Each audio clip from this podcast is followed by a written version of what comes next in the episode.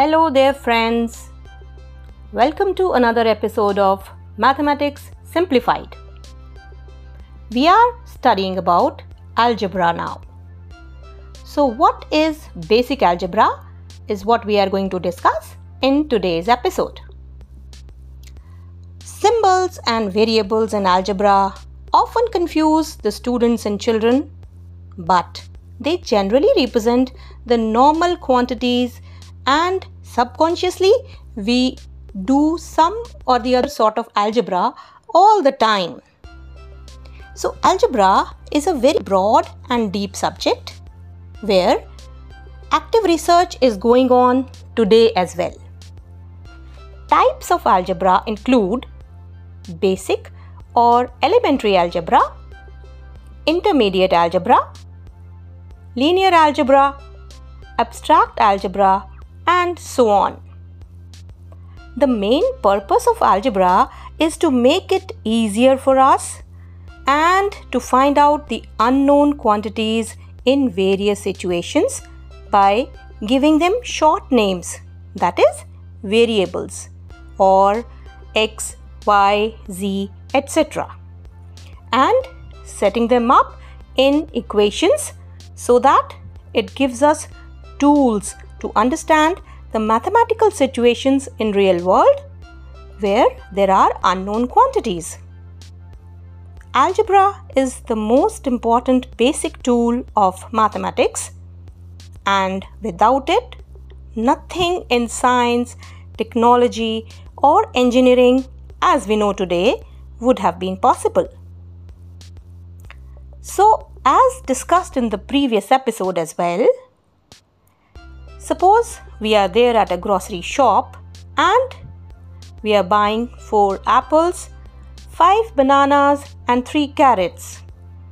And we represent apples, bananas, and carrots respectively by the letters A, B, and C.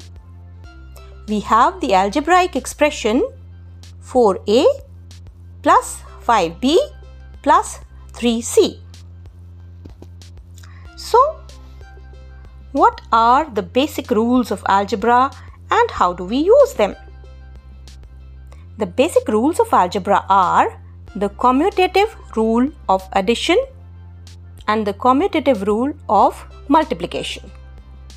The associative rules of addition and multiplication and the distributive rule of multiplication. These rules tell us the ways how addition, multiplication, and by extension, subtraction and division behave in algebraic expressions. So, first of all, we have the commutative rule. What's the meaning of this?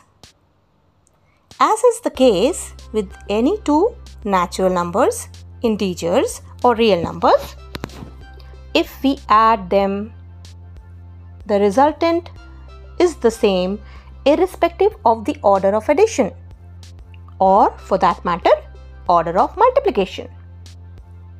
That is, let's assume 19 is added to 5. That is 19 plus 5 is 24 and also 5 plus 19 is the same that is 24. 19 into 5 is 95 also, 5 into 19 is 95.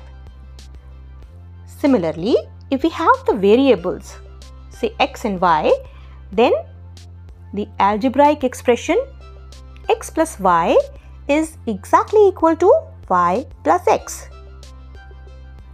And x into y, the product, is equivalent to y into x, exactly equal so this is the property of commutativity.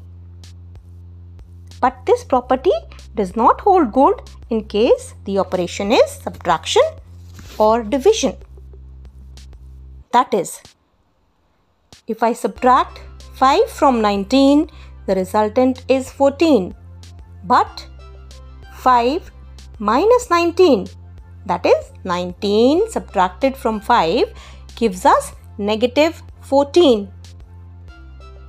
And in the same fashion, 19 divided by 5 is not equal to 5 divided by 19. So we can also verify this by taking any other pair of real numbers, whole numbers, natural numbers or integers keeping in view the most important thing that division by 0 is not defined. Then comes the associativity or associative property. Suppose we have three variables as we have the three real numbers or natural numbers A, B and C. If these are three real numbers, A is added to the sum of B and C. The result would be the same if we add the sum of A and B to C. That is, if three real numbers are added together, the resultant is the same irrespective of the order of addition. Same way, the rule holds good in case the operation is multiplication. That is, A multiplied with the product of B and C remains the same as that of the product of A and B multiplied yet again with C. So, any three natural numbers or integers or real numbers can be taken and these rules can be verified. You can take any three numbers and of course you will be having the same set of result. 3, 8 and 9 if we are taking these three as the values for A, B and C. What do we get? 3 added to the resultant of 8 and 9. The addition of 8 and 9 gives us 20. Similarly, if we add 3 and 8 first and then add 9 to it, the resultant is again the same 20. Yes. So, Similarly, we can check that the product of 3, 8 and 9 in whatever order we take it up is going to be the same that is 216. You can verify that. You can take as many triplets of numbers as you want. The result is going to be the same. But if the operations are subtraction or division, then these results do not hold good. Then comes the property of distributivity. That is, once again, if we take a triplet of numbers A, B and C, where these numbers could be natural numbers, integers or real numbers, then A multiplied with the sum of B and C gives us the same resultant as that of A multiplied separately with B and C and added together. That is A multiplied with B plus C is the same as AB plus AC. You can take the numbers A, B and C as 2, 8 and 9 check that 2 multiplied with the sum of 8 and 9 that is 17 gives us the product as 34. If we distribute this over the numbers and we see 2 multiplied by 8 and 2 multiplied by 9 added together once again gives us 16 plus 18 that is 34. So we can verify that the property is true by taking infinitely many sets of triplets. So dear friends,